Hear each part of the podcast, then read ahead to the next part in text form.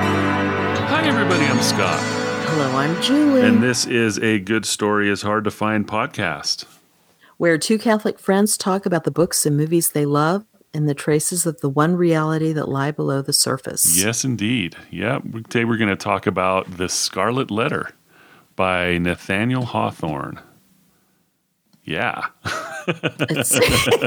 It would seem like it, there's no below the surface, but there is. There is. Absolutely, there is. Yep. Oh, man. Yeah, this this is a, a dang good book. Um, Oh, yeah? Yeah, yeah. I thought it was. I, I had read it before, um, so this was the second time. Uh, Oh, okay. But it had been long, long ago, and I can't remember the circumstances in which I read it. I don't believe it was at school, which is where a lot of people read it. Mm-hmm. Um, but I don't recall reading it in school. Um, but yeah, but it was written in 1850 by Nathaniel Hawthorne, someone we've talked about before Yeah, uh, short favorite. fiction. Yeah, it's very, very good. And um, he's writing about um, a Puritan Massachusetts colony, I guess, um, in the 1600s. Yeah. Correct? He's yeah. Taking it way, but it's his historical fiction, although I tend to kind of get confused and forget that Nathaniel Hawthorne was as modern as 1850 because he wrote so much about the Puritan times. Yeah. So Yeah, it makes you um, feel like he's he's there, and that it, that's a like a personal history for him. I mean, a, like a family history, right? right. Yeah. One of his ancestors was uh, without the W in his name, so it was I guess Hathorne Hmm. was one of the judges at Salem, and not not one of the nice ones. I mean, I guess he was hardcore to the end, and uh, Hawthorne just hated that about his history. That's- Interesting. He added the W to his name. Yep. He spent a lot of time, I think, thinking about judgment and mercy Mm. and what happens when you're fundamentalist because he, he had the you know the the puritan ancestors and for somebody who was part of the transcendentalist movement in america that's got to be tough and so um, this was he talks about this in the introduction to the called the custom house chapter The Custom House. Yes. of this book. Mhm. So where he's talking about it's I think lightly fictionalized because the second the introduction to my book is like Nathaniel Hawthorne's introduction to the second edition, you know, the second printing. yeah. And he's like, Look, I took so much flack over this, but I reread it. and It seems accurate. I'm leaving it, you know yeah. because he is talking about politics and everything. But one of the things he mentioned, which made me perk up my ears, because I remembered that he was part of this movement that included Louisa May Alcott's father, Bronson Alcott, and I think it was Emerson and Thoreau, and all these guys, and they kind of did a little a utopian community, maybe. Interesting. And yeah, and so I'm just going to read this bit. It says, Some such were some of the people with whom I now found myself connected. I took it in good part at the hands of Providence that I was thrown into a position so little akin to my past habits and set myself seriously to gather from it whatever profit was to be had. Because he's talking about the fact that he's in charge of all these customs officers. He's part, he's a government appointed official, even. So hmm. he's part of the establishment. And then he says, After my fellowship of toil and impractical schemes with the dreamy brethren of Brook Farm, after living for three years within the subtle influence of an intellect like Emerson's, after those wild free days on the Assabeth, indulging fantastic speculations beside our fire of fallen boughs with Ellery Channing, after talking with Thoreau about pine trees and Indian relics in his hermitage at Walden, after growing fastidious by sympathy with the classic refinement of Hillard's culture, after becoming imbued with poetic sentiment at Longfellow's hearthstone, it was time at length that I should exercise other faculties of my nature and nourish myself with food for which I had hitherto had little appetite. Even hmm. the old inspector was desirable as a change of diet to a man had, who had known Alcott. and that's Louise May Alcott's father. Wow. Just like, Oh my That's gosh. awesome. That's something else. Yeah, because if you Mhm. didn't know that, so I was really perking up my ears when I read it, and I was laughing so hard at him going, Wow. you know, Longfellow's Hearthstone dream after talking about pine cones with you know, Thoreau or whoever. My gosh, that needs to be a that needs to be a novel in itself. I mean, Oh, I didn't. I didn't realize you know that that was true when I was reading it. Um, you know, the, the custom house felt so disconnected to me. Um, Mhm. you know, a, a short essay at the beginning, um, but I could tell it was about himself. But I Mhm. guess I didn't know what was really true or not. I, I kind of, as I was reading it, I felt like I thought it was fiction. So with with some autobiographical tinges, you know what I mean?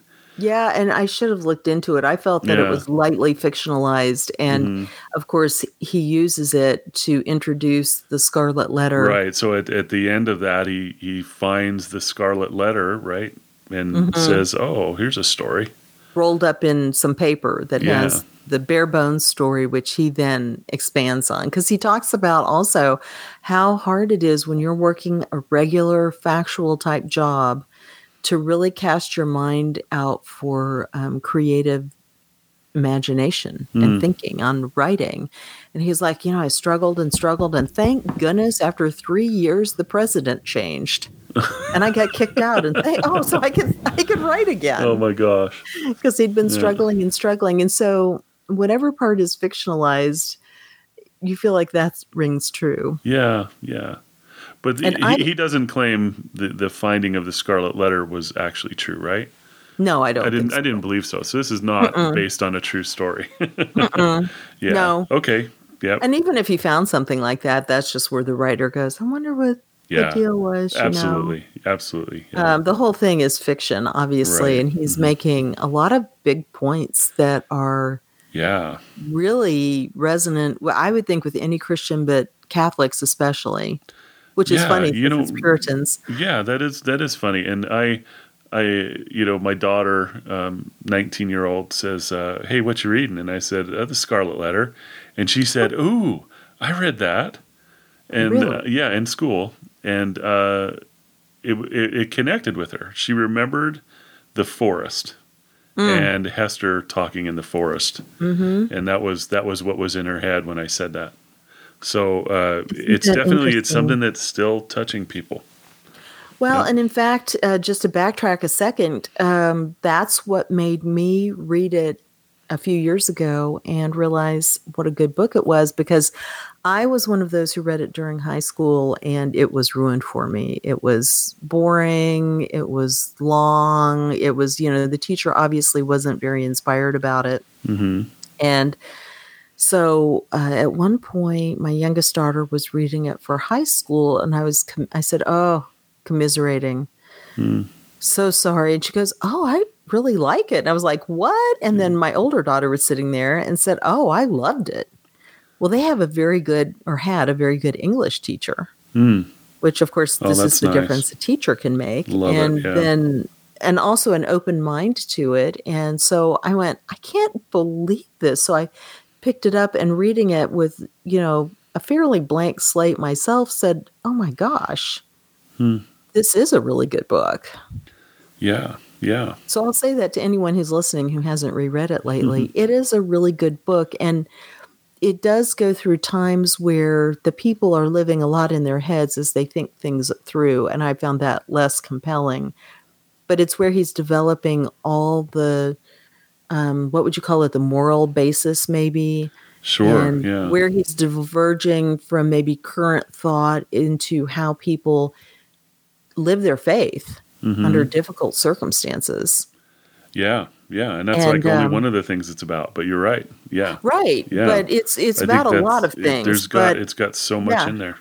Yeah, so um, but then there's the other moments, and I have to say, and I'll say it again, I'm sure it got to the last few chapters of the book, and I could hardly put the thing down. It was written kind of like a movie. Mm, I mean, I was just like, you know, the part where um, uh, the sailors come over and send the message that, Yeah. oh, well, that the last guy's joining your party. He's over there, and she looks up, and Roger Chillingworth is looking at her from across the the crowd, like, "You're never getting rid of me." And Oh, she's like, man. "Oh no!" And you're just going, Uh. oh, "He is a villain. you know, it's just um Yeah. yeah, it's gripping. It is gripping. Oh. Yeah. And the complexity of those three characters, too. Um, Mm-hmm. You know, Hester, Dimmesdale, and Chillingsworth, which I guess we should tell people who they are. Yes, I guess those, you're right. those complexities surprised me this time through. Because They are not cardboard. no, and it is a three-person play essentially. I mean, Pearl is very sim- the little daughter is very symbolic until the very end, and um, not really like a real child. And but those three are the only real characters in the book, hmm and they are, like you say, they're complicated. Yes, very complicated. So yeah, so the story starts, and we're in Puritan New England, and we're at the prison door, and um, a young woman is being brought out. She has a scarlet A on her chest for adulteress or adultery, and um, she's carrying a baby. And they make her go stand on the scaffold where the guilty people stand, so everybody can look at her and know what sin is and why you shouldn't be a sinner and all that kind of stuff for several hours. And when that happens, she looks up and sees somebody across the crowd and is like, Holy moly, I think I know that person. and in the prison, he's brought to her. He's a doctor. Turns out he's her husband who's been separated from her for a while. Worst reuniting ever. hey, honey, I was lost and had to live with the Indians. Why are you standing there with a baby after I haven't seen you for years? Yeah. So I'm, you know, um, and so you learn about their relationship, and she will not tell who the man is in the relationship that she had the baby by, who the father of the baby is. And then um, it skips ahead, and we see her living in the community. She's a seamstress. In fact, she has adorned this A with all kinds of embroidery. It is the most almost- beautiful A of all Yeah. the A's. Yes. Gold thread. I mean, she's lavished all this attention on it. And so it's like it's almost like a badge of pride, except she's not going around uh, saying, "Yeah, in your face." Although the A does yeah, it. that's that's that's part of the complexity of it. It's right. You know, she Mm-hmm. adorns this A, yet she's she's humble. yeah. You know, so it's it, yeah. she it's like, accepts the uh, judgment yeah, of the that's really what it is. I, I'm accepting this and I'm making it mine, Mm-hmm. and I'm taking responsibility, but I'm also humble. You know, she, she's Mm-hmm. not doing it to say, you know, you know, th- yeah. I, I don't know quite how to put it. it. It's like, you know, she's not saying I don't care about this. I don't care Yeah. that I did it. She's Right. saying that I did do it and I accept it. It's not a symbol of pride. Right. She's right. not proud that she did this. Yeah. but she will own it and it's Mm-hmm. part of her. Yeah, that's a good way to put it. And then um Pearl is like her baby and that or daughter and she's like a wild child. Um she's you cannot relate to Pearl. But then um so she's not telling in fact through the whole book she doesn't tell although to the reader it's fairly obvious relatively early don't you think who the father has to be. I mean there's only so Yeah, many yeah, in and. I was wondering as I read that, is that because you know we're modern readers and we've seen this kind of thing before, or or would it really be hidden to to readers back then? It, was it a surprise? I um, don't because it did seem. Yeah, it seemed obvious to me. Um, I think there was a couple, obvious. especially when they were in front of the was it a judge or a what, what Governor. Was, a governor. Okay, when that they the were one who wanted to take Pearl away? Exactly. Yeah. And she turned to him and said, "You need to help me." You know, uh, she turned to Dimsdale and said, "You need to stand up for me here." you know, Dims- that cemented it. I was like, "Well, yeah, Dimsdale is a young man who is the most wonderful minister ever. He's a holy, he's humble, he gives the most wonderful sermons Mm-hmm. that elevate people toward God. Um, and so you would have when so at one point um, Hester earns her living by um, embroidery and all this. So she's in and out of the town a lot. But the good ladies of the town, who uh, are a bunch of gossiping, interfering busybodies, like a lot of good ladies, um, they decide that Pearl shouldn't be raised under this bad influence.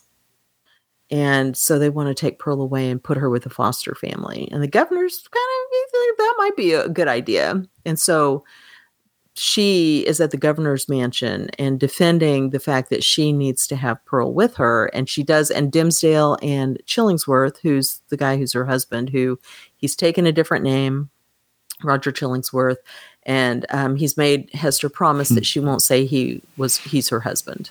And she says, okay, just like I'm keeping this other guy's promise, I'll keep your promise. So she's kind of making everybody live with their own responsibility, Hmm. you know? And so um, Chillingsworth actually has become roommates with the the minister at this point, I think, because the minister's a bit sickly. And so they're like, what else would you do? That's exactly what I would do. yeah, they're, they're best friends. Neither of them's married. Why not? Whatever. Uh, shoot, They play yeah, checkers at night or whatever they do. yeah. so um, Mhm. anyway, so yeah, so then she turns to Arthur Dimmesdale and says, "You've got to defend me," and he does it really beautifully um, and eloquently. And I want to come back and talk about it later. But so, Uh-huh. anyways, she manages to fend off that attack, and by the end of the book. And one thing that I thought was interesting too is she could have gone anywhere. The points made early in the book, she could have left. She could have gone back to England. She could have gone to a different colony somewhere in the New World. She didn't have to stay there. Yeah, that that's something that I wondered during the thing. Why doesn't she just leave? Right, You know, take and Pearl and go somewhere point. else. She's like, she had a lot of excuses, but the real reason is she didn't want to leave the man she loved. Right, right. Yeah. And so, because of that, you know he's nearby, and you only see a few people up close and personal. And so, you kind of figure it has to be him. And then you're right. Then she turns to him, which, as a minister, this is all taken in perfectly good form. hmm but it's it seems pretty obvious you know who it is and then Yeah. um yeah as the book goes on uh eventually you get to the big climax at the end because is the the fact that the minister is not admitting his guilt as Pearl's father and Hester's lover means that he's increasingly suffering physically his spiritual um, downfall is affecting him in all kinds of ways. And so, although not as a wonderful minister who everybody loves, and so there's another problem. And so, um, Chillingsworth discovers it's him, and he starts kind of torturing him without the minister realizing what's going on, and it gets complicated. Yeah, although not a lot is actually happening. And then at the end, um, yeah, I'll leave the end for anybody who hasn't read it. But at the end, it all comes to this amazing climax, like I was talking about, and just you're just going, holy crap, what a great book. Mm. It is so worthwhile. Um, that's what I can say. And the language is beautiful. How he put it Mhm. together was something else. It's like, you know, uh, like a, a watch or something. Yeah. you know, it, it, I think you, you said it was like a thriller almost, but you're right. I mean, it's just so well constructed and it's about a whole bunch of different things. Yeah, because Hawthorne knows people and not just individuals. I mean, he knows he's looking at society also. So he's, I mean, just from the very beginning where they're at the prison door and before Hester comes out, you hear all these women who are gathered around talking, gossiping Mm. about whoever's going to come out. And he makes the point. He's like, you know, the older and uglier the woman, the meaner they are about Hester and what she's done. And then you get um the you know, the young pretty one says, Oh, peace, neighbors, peace, whispered the youngest companion. Do not let her hear you. Not a stitch in that embroidered heart, but she has it let her, but she has felt in her heart. Mm. And that's the person who's not comparing herself to Hester, but just kind of maybe has some mercy and sympathy for her. Yeah, yeah. And um, you know, Hester herself is Mhm. a wonderful character. Mm-hmm. Um, we we mentioned that she's complex, but she's just um, the, the the type of character you know, especially being female, that you don't see very much, especially in this early stuff, right? Yeah. Um, and she she's excellent. You know, yeah. super impressive. But yeah, I think that that's an excellent summary, and uh, Okay. yeah, we want to talk about some good stuff. Mm-hmm. Yeah, but please read it if you haven't. Yeah, keep in mind that all these uh, young women thought it was amazing. yeah, agreed. Yeah, yeah, because you, you, I think a person's impression of it, not having read it, is not correct. you know, No. if, if you haven't read it, what you think it is is probably not what it is. Yeah, you're thinking an old, dreary, hard to read, finger pointing book. Yeah. And it seems surprisingly modern. I mean, and in a lot of ways too, um, you think about it and you think about the Me Too movement that was a lot more prominent before other events shoved it out of the news suddenly. But it's that whole thing of here's a young woman who um, falls in love with a man who's very influential in the community. So Dimsdale. hmm And she can't help but her guilt be proclaimed because she gets pregnant. Right. Yeah. And he does not step up hmm for various reasons, not just, I mean, he, does, he doesn't want to give his position up, but it's more than that.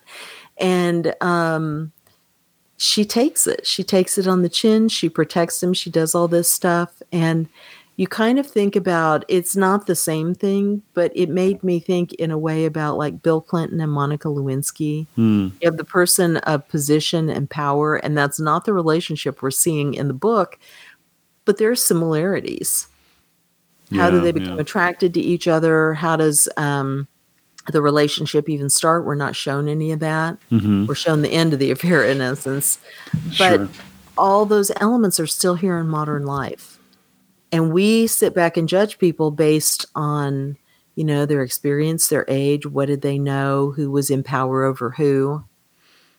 hmm Well, that's here. That's all here. Yeah, it is all here, and um, you know, D- Dimsdale. I, I wasn't really fond of him, to be honest, because uh, um, you know, for him, he, he stated the belief that well, I had I had so much more good I could do here than if I let people know what I did. Right? Isn't that a nice? I think that that is the worst thing ever, and it's caused the Catholic Church a, a huge amount of trouble. Oh, you know? yeah. yeah it absolutely has it's just that attitude you know that um i'm uh, it, it is it is hubris it is like i am so important Mm-hmm. that it the church is better off if i was here than if i wasn't here. Yeah. and and and not only that but there is also an assumption. It is a fear. There there is also an assumption that you won't be forgiven. And um you know you won't get to continue in any capacity. But you know and then it destroys Dimmesdale, right? I mean the, you know Oh, he's yeah. he he he does have all this internal guilt and and stuff constantly. He he uh he he feels he knows that he should let that go and and that's um that's something that I take from this uh, on this reading is the contrast between Hester and Dimmesdale and Chillingsworth. mm-hmm. It was like, okay, Dimmesdale is wearing a mask, Chillingsworth is wearing a mask, right? Hester Mhm. Hester knows who they both really are. She's the only one who's herself Right. right? She can walk out into the community and be who she is. And the other two can't or don't, right? They they choose not to actually. And because of that, they're just the corruption inside is just eating them away, both of them. Well, and it's interesting too because um, in that sense, the Scarlet Letter is saying the thing that we all know: none of us is perfect. Right. We have all fallen. yeah, and Dimsdale thinks he needs to project perf- perfection. Right. And even though he's got, whether it's a stigmata or he did it to himself, I kind of Mhm. thought it was a stigmata of Uh, that was my impression too. I, I think it's Yeah. powerful to think of it that way. But Yeah. the author himself said you can think of it what you want. Yeah. but to he's like, think that that was a where it came from. manifestation of his guilt through his flesh was something. Right. Yeah. Right. Well, and the whole thing though is, you know, those two are wearing masks, but let's if we look at it from the point of view of you have Hester who's saying, Here's who I am. I've confessed. I've had to confess. Because Yeah. at one point it's brought up, thank goodness for Pearl. hmm Pearl's the one who made her have to really stop and think about who she is. Yes. Hester. Right. Okay. Then you've got um, Chillingsworth, who takes his knowledge. Uh, he tries to go figure out who's the father. And once he figures out who's the father, he essentially turns into a devil because he becomes evil because all he can think about is getting his revenge. And you have in the middle Dimsdale or Dimsdale, however you say it, who um, he's struggling. He knows what the right thing to do is. He wants to do the right thing. But I would say part of that love of, you know, I can do so much good and it's an excuse, but he's just, he's weak. Right. Yeah. you know and if he would have admitted it hester would have given him some of her strength. Hmm just as a companion and a support. So he's the person in the middle. He's like both of them he knows who he is he knows what his sin is he admits it and he doesn't love it. But like chillingsworth he kind of also clings to it. Hmm you know so we've got the contrast of the three kinds of people Right. and the one who's redeemed at the i mean hester's obviously she's working through her redemption right out there in public but at the very end when dimsdale says this is it i'm telling everyone everything Mm, and dies but that's his redemption right. And I, I thought it was right. interesting there too. You know that he died, um, Mm-hmm. and in a way, he. You know, I, I know that he goes on, you know, but in a way he escaped the judgment of the whole crowd, right? And and I I I, think about like what, what you said at the beginning about Hawthorne's um, dislike or uh, of the Puritan community and what happened back then. I think in here it's like the mob. You know, if you call the mob a character, he's he's commenting on that too because they're never right. Even Yeah. even at the end, they're they're like, "Oh, dimmesdale is so amazing and fantastic, and he's almost like a saint now." That he he said that stuff and then he died, and now they're they don't have a chance to, you know, if he was still alive, they would have had a different view probably because you know eventually it would have been like oh you let us down and all this other stuff right but because he Yeah. died he's like sainted you know you know and and and, and like you know i don't know if you agree but it's like the mob was never correct at any point in time in this thing. Except maybe yeah. maybe you know uh hester at one time somebody did they say something like the a was, for angel? Because Oh. because she was doing so much good for everybody. Right. They'd forgotten what the a stood for Um, they they were for they were like yeah hey this is pretty good and maybe she doesn't need to wear it anymore and things like Right. that it was like they were they were approaching right but Well- they just kept being wrong and i think that that's a truth you know mm-hmm. you know Well, yeah, because afterwards he talks about uh, what happened, what the people in the community thought after all this, and kind of like, and then, you know, some people said this, some people said that, some Yeah, people right. remembered it wrong, some people who weren't there told the story, and so it's like everything.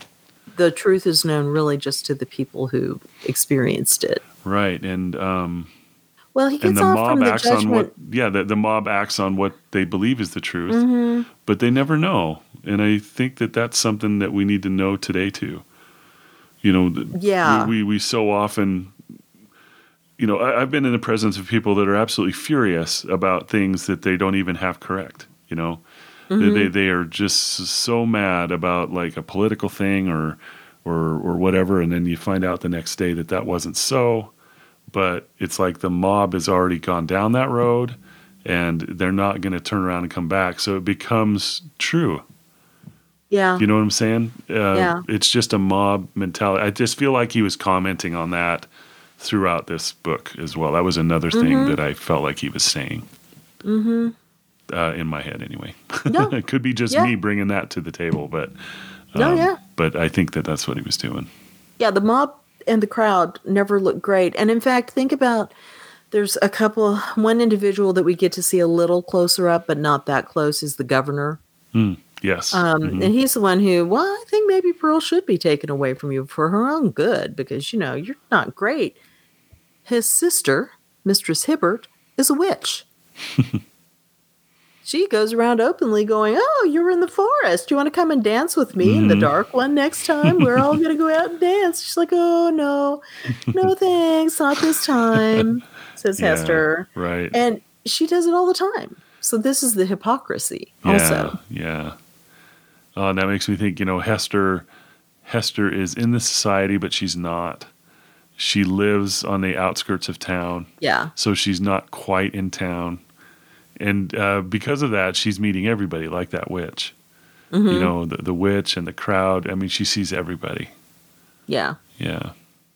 Interesting.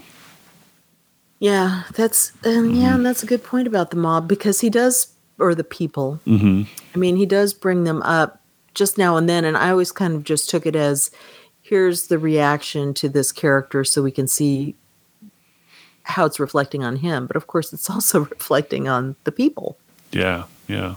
you know? Right. No one's standing out and looking into it. Nobody ever, other than saying, you really should tell us who did this to you, they don't push it that I can no, tell. no, they, they don't seem to. It's almost like an enjoyment, though. Yeah. It's a it's a show. yeah. And You isn't know. that, you know, that's often the way it is too. Well, it is. you It know, is. Yeah. we can't find this- the guy. This will be on cable news for the next Yeah. three months. You know, Yeah. because we don't know the answer, and we're going to speculate like mad. Yeah, Yeah. exactly. Mm-hmm. Yeah. But yeah, And interesting. Yeah. Go ahead. Yeah. Mhm. And so then you have Roger Chillingsworth, Yes. Chillingsworth. who got married to Hester. And he, see, here's another case of he was older, he was smart. This was back in England. Everybody uh, admired him a lot. He was a friend of her father's. And she didn't know what it was really to be in love. And she thought she was in love, and they got married. He knew she didn't really love him. He admits that early on. And he, Yeah. he says, I wronged you. I shouldn't have married you. and she says, and I, I wronged you. Obviously, here's Pearl.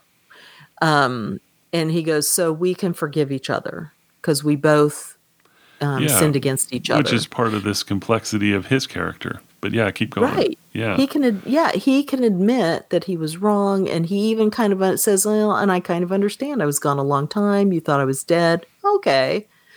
And then he's like, "Who did it?" And she's like, "I'm not telling." And he's like, "I'm going to find out, and he is going to pay because he wronged me." So see if it's not even tit for tat. hmm He feels that it's his right to be awful. Yeah. And and he's Get like, you know. Pearl is is not at fault. You Yeah, know, he, he he says was that. very good about that. Yeah, and it's just like, okay, you know, this is something. And then he just turns into this, you know, revenge demon or whatever. He he mm-hmm. just can't not do do that. It's like it's almost like a duty, you know? And yeah, then he's obsessed. right, and then at the end he leaves her everything he has. And he leaves it to Pearl. Yeah, Right. So I just that's the fascinating. The one innocent in the whole thing. Right, right. Yeah, I forgot that he left it to Pearl. In my head, he left it to Hester. No, although when Mm-hmm. Hester comes back and nobody really knows who she is, or maybe they do, I can't remember, but that she doesn't have Pearl with her. That's it. It's years later Hmm. after all this is done. And um, so people are like, maybe Pearl died, maybe she got married.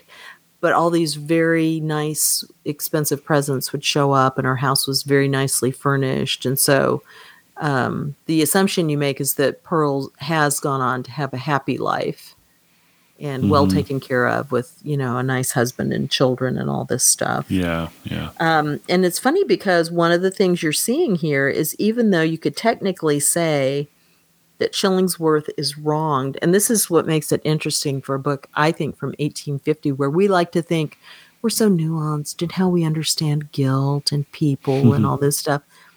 This book has got it all already Yeah, no question. you know it's yeah. yeah, and so it's talking about um, roger chillingsworth and this is um, hester and a lot of things happen by the seaside and in the forest. Nature is uh, definitely a character. But hester is talking to chillingsworth and she's like wow it's been seven years. You've gotten older. She says but the former aspect of an intellectual and studious man, calm and quiet, which was what she best remembered in him, had altogether vanished, and been succeeded by an eager, searching, almost fierce yet carefully guarded look. It seemed to be his wish and purpose to mask this ex- expression with a smile, but the latter played him false and flickered over his visage so derisively that the spectator could see his blackness all the better for it. Hmm. Ever and anon, too, there came a glare of red light out of his eyes, as if the old man's soul were on fire and kept on smoldering duskily within his breast, until by some casual puff of passion it was blown into a momentary flame. This he repressed as speedily as possible and strove to look as if nothing of the kind had happened. In a word, old Roger Chillingsworth was a striking evidence of man's faculty of transforming himself into a devil, if he will only, for a reasonable space of time, undertake a devil's office. This unhappy person had effected such a transformation by devoting himself for seven years to the constant analysis of a heart full of torture, and deriving his enjoyment thence, and adding fuel to those fiery tortures which he analyzed and gloated over. The scarlet letter burned on Hester Prynne's bosom. Here was another ruin, the responsibility of which came partly home to her. And so uh, the point's being made, it's not just because, I mean, he devotes himself to torturing um, Dimmesdale. And it says Dimmesdale was unhappy. Or no, that's Chillingsworth, but um, it says that his heart is full of torture. Mm-hmm. So you know we're supposed to feel sorry for Dimmesdale, even though he's Yeah. not doing the right thing. He's constantly tortured over it. But Chillingsworth has done this to himself also. Mm-hmm. And then the fact that Hester goes, "I'm partly responsible." Well, yeah, all our actions touch each other. For sure. Right. Yeah. And if she had said early on, I mean, because early on when they say, "You've got to tell us who it is," tell her, preacher. And Dimmesdale goes, "You probably should do it. It'll be good for the guy if you tell." Mhm. of course, then it's him. We don't know that at that point. And she looks at him and says, No, he's got to do it himself, essentially.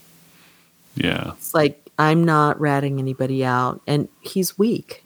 Mm-hmm. He's asking her to do it for him, and she won't do it. Yeah. He sure is.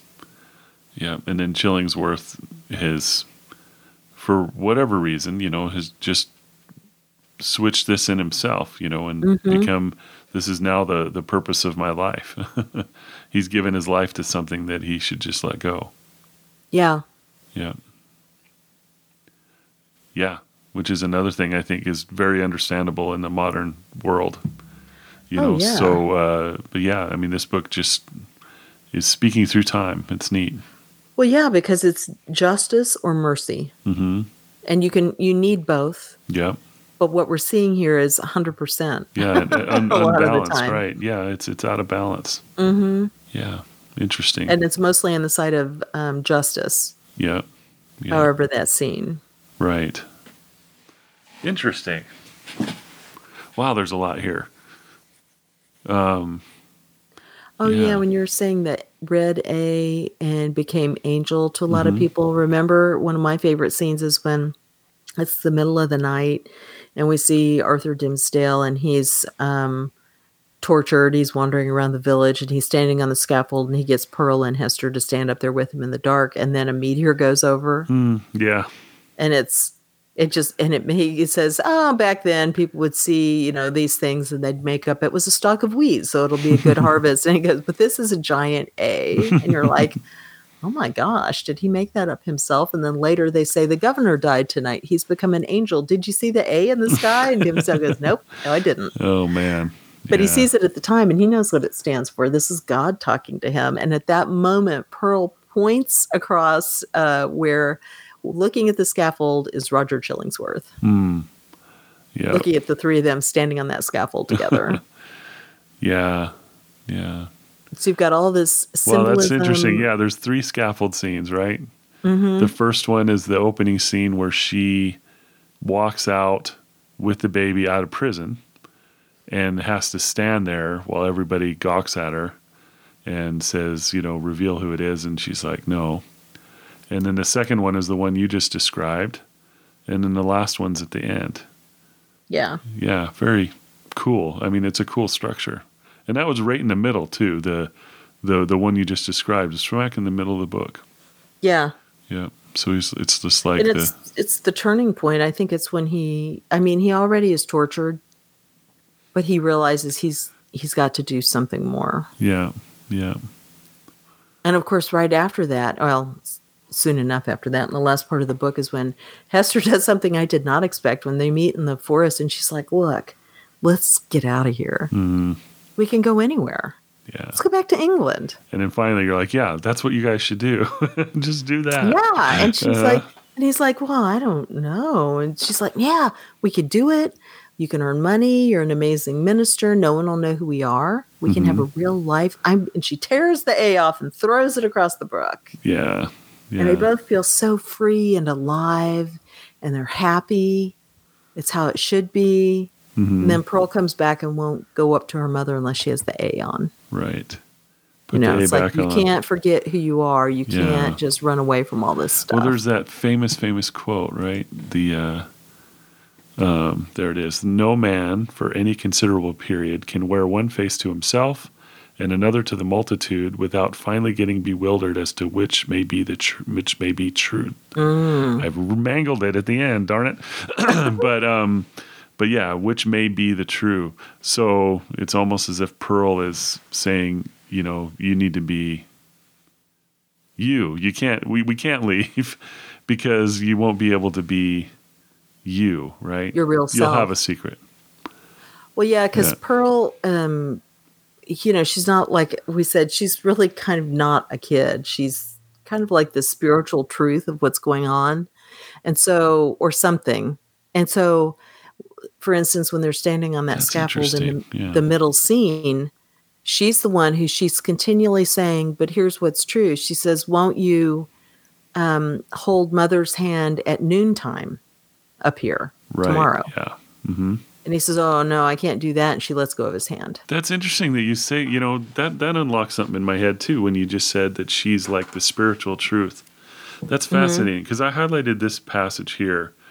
Um, so I'll just read it and then talk about it. It says, um, so this is when they're they're in the forest, you know, Hester and Dimmesdale and uh, Pearl, and Hester is getting close to Dimmesdale, right? They're talking about this stuff.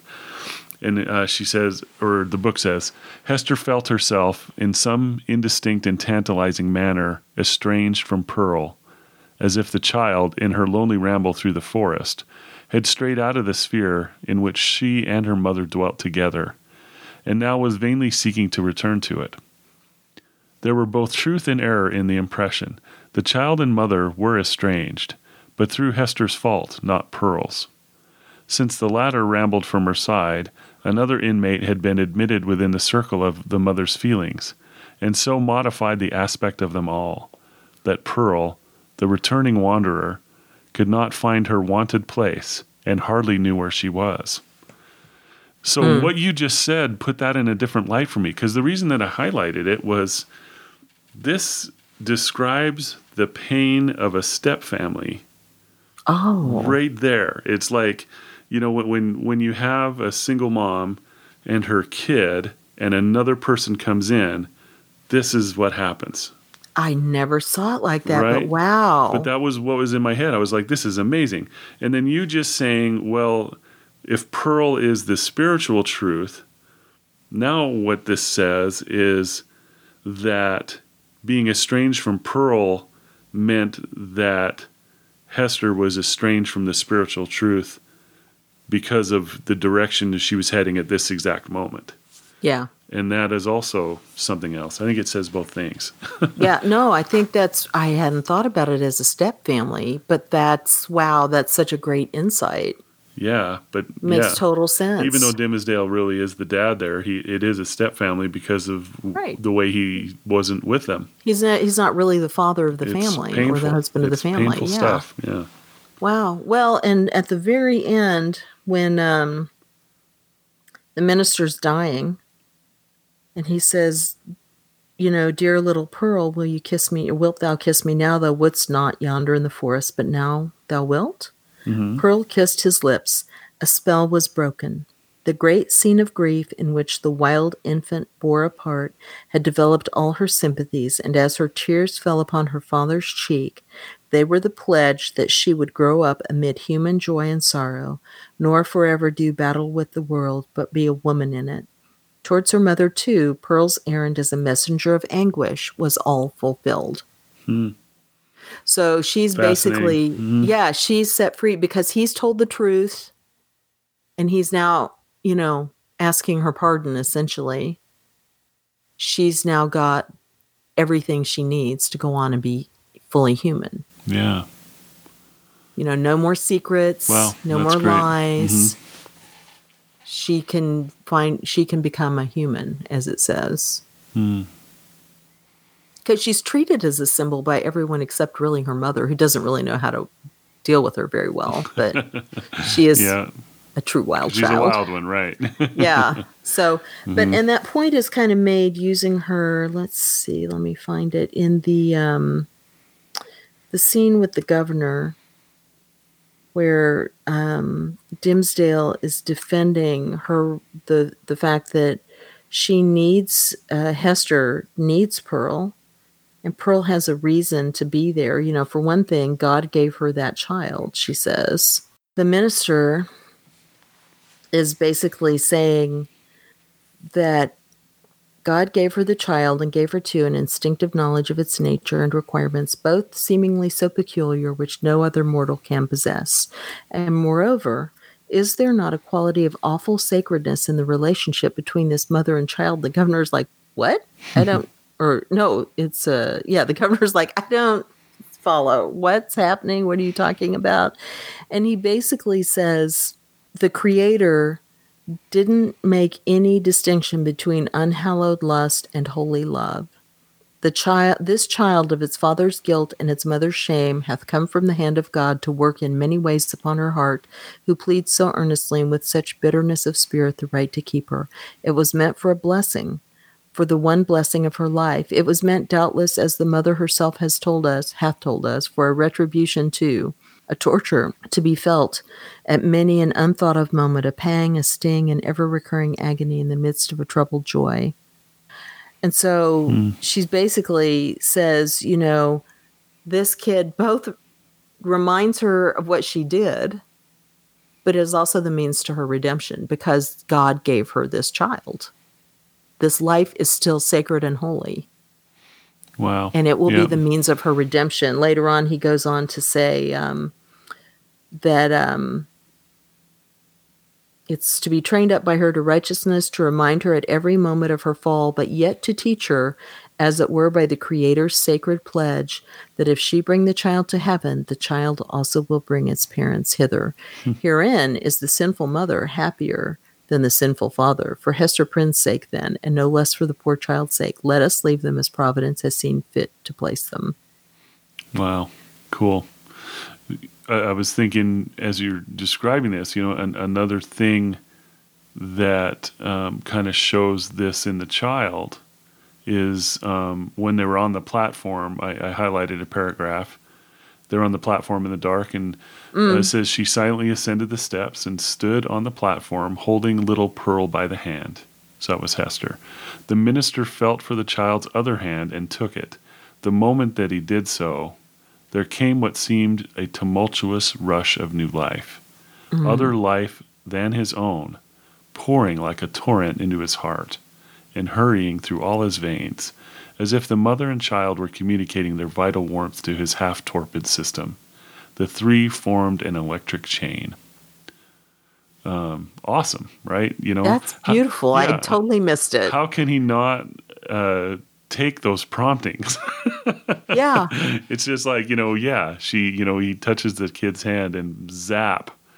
He, Yeah. This is what right feels like, and he's like, well, I must keep doing these uh, sermons for the good of the church or whatever. But that Yeah. starts the change in him because It does. he, You're right. It does. Yeah. Yeah, and when he goes into the forest, I think it makes him more receptive to when Hester, because Hester then goes, "Okay, I've done the wrong in keeping this from you. By the way, Roger Chillingsworth is my husband, and he hates you." And he, he's like, "That explains a lot of things I didn't realize until just now. Hold on."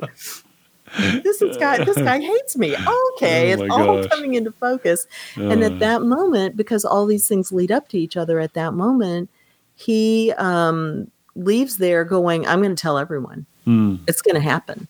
Yeah, yeah. And as it turns out, he doesn't in that sermon, but he gets outside the church and he's like, We're leaving. I'm saying it. It's happening now. Mm, yeah. And when Yeah. he does that, of course, he's set free. And Roger Chillingsworth is set free even though he didn't want to be. He's like, You've taken everything away from me. Yeah. I can't do anything to you now. Hmm. Wow. And he becomes Mm-hmm. human, saying, I shouldn't have done this I stuff. I, I'm giving all my money to Pearl. She's the innocent one here. Mm-hmm. Um, I mean, he's not a nice guy, but he's better. Yeah. It's like learned, he's set free. He's learned something. yeah. He's learned something. Yeah. Yeah, because he's left with nothing. This is what he spent seven years working toward, Yeah. and it's nothing. Just tremendous. It's all the effect we have on each other. Too. Yeah, the effect we have on each other. Exactly right. Mhm. Yeah, and and I highlighted just a lot of little things Yeah. throughout this um, that sort of illustrated that exact thing. Um, you know how we're all affecting each other and how um, our inner lives affect the outer lives, right? Mhm. Like um, when you know uh, Dimmesdale can't see Chillingsworth for what he is, right? Um, Yeah. It says, yet Mr. Dimmesdale would perhaps have seen this individual's character more perfectly if a certain morbidness to which sick hearts are liable had not rendered him suspicious of all mankind. Trusting no man as his friend, he could not recognize his enemy when the latter actually appeared. Wow. Yeah, that's good stuff. Yeah. yeah. yeah. So that's great. And then um, here's a, a statement that I liked. Um, it is to the credit of human nature that, except where its selfishness is brought into play, it loves more readily than it hates. I did like that. Yeah, and that's something that we've brought up here often, right? hmm Um, think that that's true. People are essentially good. hmm Well, they want to love, right? They want it's Right. it's uh, it's you know in in this book, you know, it, it is the this corruption that is allowed to fester without Mhm. confession, even you know that uh, that corrupts the outer, right? So the the inner the inner world corrupts the outer world, and then when it, it, as a community, you know, Mhm. it's affecting the whole community. hmm Um, Well, it's also funny too that um, Hawthorne mentions in the beginning of the book. Of course, we're looking at the custom house, which is all the governmental stuff, and and you know the old men who are can't really do very much, and then the people who waste a lot of their time and all this, and then you have this community with these people who are very vital and doing things, and um, it's you wonder if uh, he mentions you know the transcendentalists group mhm. and he says, you know, I, I left that place and then I was thrust into the middle of this business environment. But you kind of wonder if this whole book also isn't a, a commentary to those transcendentalists. Mhm. You know, they're all busy talking about pine cones and poetry with Longfellow and all these things like this, but they're not actually also doing anything. Yeah. That stuff's all fine, but where's the balance? you Mhm. know so it's it this book is kind of like even back in this day I, I don't know i can't really articulate i can't really get the thought straight but it's like this is also a commentary to those people Mm, yeah. i don't know because they wouldn't Mhm. want to judge people based on this stuff you think or they wouldn't Yeah. think they were like the puritans um i don't know it's the touchy feely versus the very strict people Mm, right. and this book is about the strict people, of course, and community. yeah. Yeah. know, you, and you think about that, you know, it's like with the, your Puritans, you know, with something like adultery. I mean, adultery is very, very destructive, Yes. Oh right? gosh. I mean, yes. it destru- it it hurts people. yes. So you kind of want there not to have that, right? So you, Yes, you, you know, so so in a way, you know, you're like, okay, um, we don't want that to be accepted. Therefore, someone who does it, we need to, we need Right. to, we need to do something, you know, Right. and uh, you know, otherwise, yeah. So, yeah, but you're right. You know, the the, uh, you know, like you put it, the what what are you saying? The, how did you put it again? You know, the touchy feely versus what? versus the really strict versus the really strict. Okay, yeah, yeah. I think. and the I- thing I is, it's a balance, right? You know, it's a balance that needs to be struck. Yeah. You know, so in a, in a way, you know, well, radicalism, uh, period, you know, has a limit. You know, and the and the limit is when you meet the person. Yeah, and and maybe this is just pushing it too far, but I'm suddenly thinking of our little triangle of people again, and you have Hester who's in the middle, hmm and then you have you know uh, Dimmesdale who's more of the touchy feely, and it's for God and everything. He's giving his amazing sermons, he's going around doing stuff, but he's kind of a wispy guy who floats around, and always with his hand over where the A is on his heart. hmm And um, then you have Chillingsworth, who's like the Puritans, justice for all.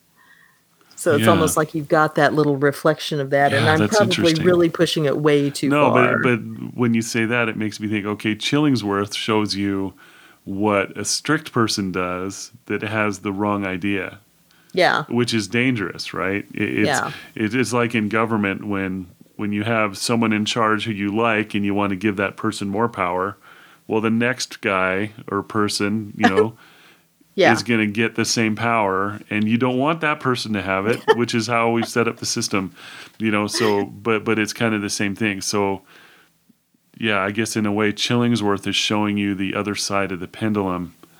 If you if you are unnaturally strict, Mm-hmm. there is an opposite that you know. How can you argue against that one?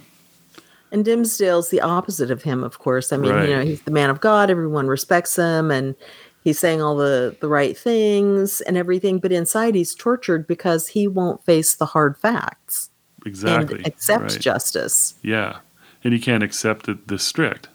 Right. Yeah. So and he's um, he's afraid of it. You know, yeah. he's, he's like, and it's all human nature but So, it's also yeah. just thinking of the transcendentalists versus you know um the puritans Mhm. and the fact that he specifically mentions them and the government and everything you just I, I don't know i just feel like he's contrasting and comparing a lot more things here than i'm really grasping very well so, but the the transcendentalists are not going to throw people in jail for adultery, though, right? I don't I feel like don't it. feel like it either. I, I'm Yeah, not knowing a heck like of a it. lot about them. They don't feel Yeah. like that, i could be investing a lot of modern ideas in this transcendentalism, but I, do, which I- which is what's amazing about it. I, I think you know, which is what makes it great, and you know that my Yeah. daughter liked it and your daughters liked it is Right. amazing. You know, so um, yeah, here we are.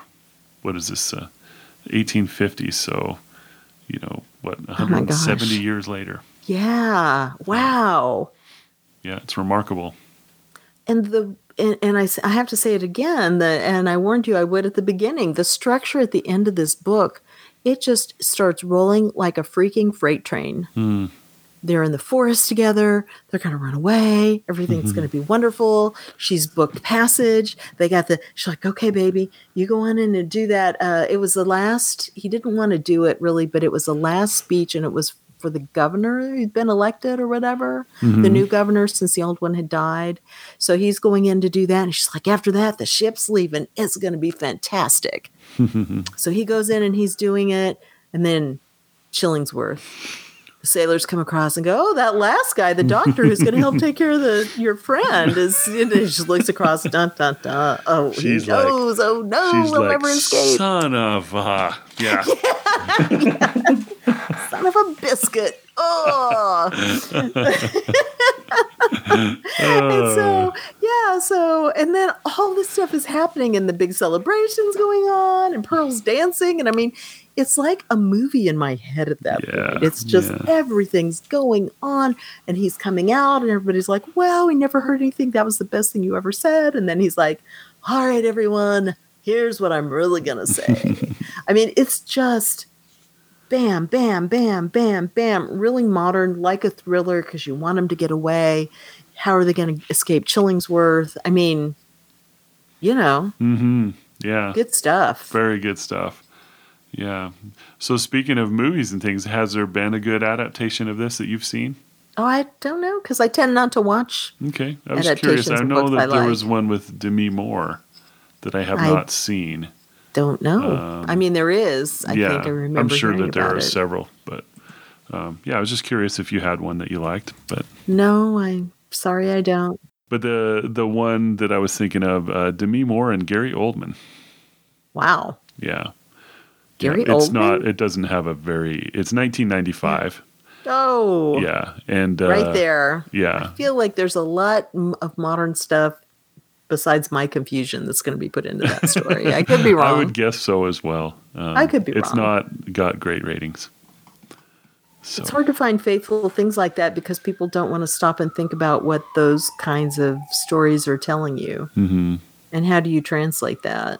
yeah, And maybe it's a good one. I don't know. yeah, But I don't know um, either. You look Yeah. at the whole idea of, uh, you know, I mean, Hester says to Dimmesdale, remember, we consecrated ourselves to each other. You know, our love was sacred. hmm Well, that's super modern. I mean, he's Hawthorne's really going up against the established church at the time he's writing this thing. Yeah, interesting. But that's why she's suffering yeah, and Dimmesdale's suffering hmm because the establishment is hard to go up against. That they are. Yeah, And that's not necessarily the right way to do it either. You know, get married then, man. You Yeah. think he's your husband's dead? Get married. Mm-hmm. That's legit. yeah, for sure. So, um, you look at that kind of a story being told these days, and you just feel like there'd be a lot of support for things that Hawthorne wasn't supporting. You don't get the feeling he thought that Hester's, uh, yeah, the punishment seemed harsh, but she was able to use it for her own spiritual good. And you kind of feel like he's on, on that side. Yeah, yeah, you have to because even at the end, she put that thing back on, right? Mm-hmm. Lived the rest of her life with It It's part of her identity at that Yeah. point. Right. She'd come to terms with it. Sure, and yeah, and it's part of our identity because it was having a positive effect on her. yeah. So, right. It was centering. It reminded her of who she was, but Mm-hmm. who she could be. Yeah.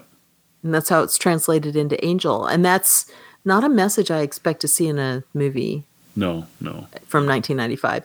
Again, I could be maligning it unfairly Well, with Demi Moore. Could be maligning it unfairly. we'll again. see. Yeah. Yeah. Yeah. You watch it. You ask your My daughter if surprise she's watched selection it. for next week is uh, I'm sorry. Did I tell you I'm busy all week long? I don't a have a spare second to watch a movie. heck yeah. Oh. I went blind suddenly. Sorry. You came Uh. back after after the movie assignment was over. That's right. Too Yeah. good. Too good. Wow. Well, thank you for picking this. It was Oh, great to visit this one. Yeah, I hadn't reread it for a while, so I enjoyed it too. And I'm I'm Very glad good. you found stuff in there I never would have thought of. So this Oh, it was, was really fun. great. Yeah. Yeah. Good loved it. book. Yeah, so Yep. much in it. Cool. All right. Well, next up we have Piku. Ah, Yeah. oh, which Yes. is a movie I loved and I meant to watch anyway. But then Irrfan Khan died a few weeks ago. He plays Mm. the taxi driver, and um, he had cancer. Oh dear. and Uh-huh. um, only 53 and Mhm. i just love him and this so this is a, a tribute to him oh, very nice. Okay. yeah Very good. Okay. Yep. All right. all right Well, thank you very much. you're welcome thank you All right. And thanks for listening, everybody. yes we'll talk to you again soon All right. Bye bye. bye bye